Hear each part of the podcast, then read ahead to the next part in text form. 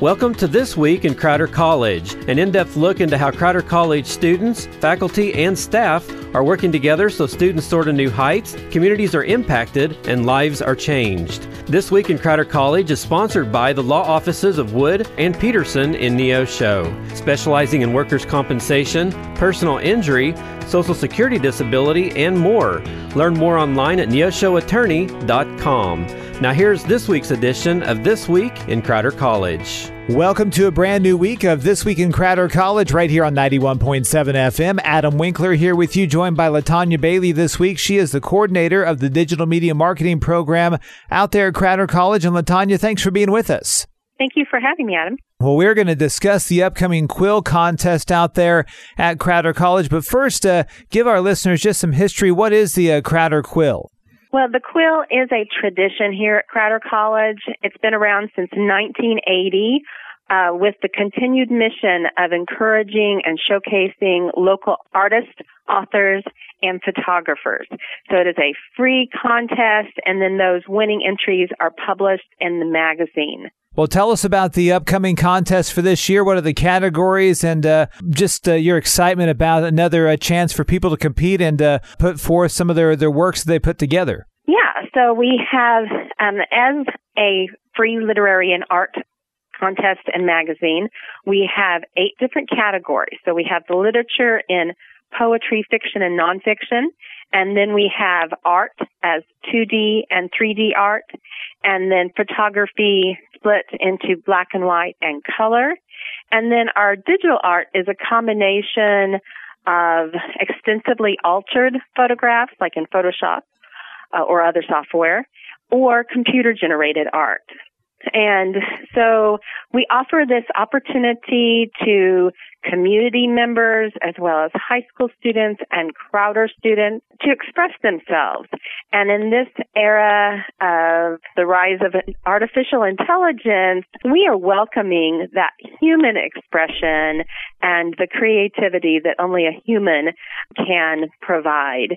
And so just by giving that original thought and expressing those ideas. That's how we're trying to encourage people. And there have been many authors, artists, and photographers in past decades that I've been involved with this publication that have gone on to achieve great things just by that, you know, encouragement of that first step of being published in the quill. So that's gratifying to see. Uh, you've gotten to see how things have changed with the quill over the years, and uh, if if you can kind of look look back and just what are some of the noticeable changes, maybe just even in this contest as well that you've seen over the years. Well, it certainly has expanded and grown, and then we've had to like rein it back because it got too big. We've changed formats. There were some years where the children's categories had been added in and then it was like okay this is too big. We need to take those out. And so we did five years of uh, a children's fine art uh, day event here at the college as part of our public relations class. And but we recognized that it needed to be an adult level publication. And so then we made sure that it was just for a um, for high school students in the college and the community. So that's one way that it has changed. We've also expanded with different categories when the college added 3D art and really expanded that program as a department. Then we wanted to add that and encourage that. We've also added the digital art to go along with graphic design courses that we offer here at Crowder. Beyond that, technology changes have been tremendous. Uh, of course, with the desktop publishing software, is what it used to be called. it's more called graphic design now. And with the Adobe products that we have, that we use for the design, it's just so, so much more sophisticated and so many more things that we can do to provide that polished end product and have a publication that the students can be proud of, that they're a part of. And in fact, the quill itself is a nationally uh, award winning magazine in itself. We're speaking with Latonia Bailey. She is the coordinator of the digital media marketing program out there at Crowder College. We're talking about the upcoming quill contest that is open to community members as well. And I think that's one great thing about this quill contest is there's so many talented people out there in our communities, whether it's through literature, whether through its photography or, or art. People have all sorts of talents and it's a chance for them to, to showcase what they can do here in our local area. Certainly. And there's something that I should note. Um, that yes, it's for community members, Crowder students, and then for high school students, there is a special opportunity that the high school students can win a $500 scholarship for top placement in each of those eight categories. Well, more reason for them to get involved and a chance to uh, to win one of those uh, one of those scholarships and as we you talked about technology and how those things have changed. Let's take the the world of photography here for a second. I remember 15 years ago or somewhere in there you know buying a uh, 8.2 megapixel camera. I thought boy this is fantastic. It's going to take great pictures. And now people have cell phones that just can do amazing amazing things. And technology has really given kids of today adults of today a chance to to do things with devices. And they're not having to go out there and spend thousands of dollars to get one piece of equipment. That is true. That is one big advantage of technology and the advancements is the accessibility to people. And yes, um, you can use your cell phone. Um, the the quality of photography has increased exponentially for phone cameras.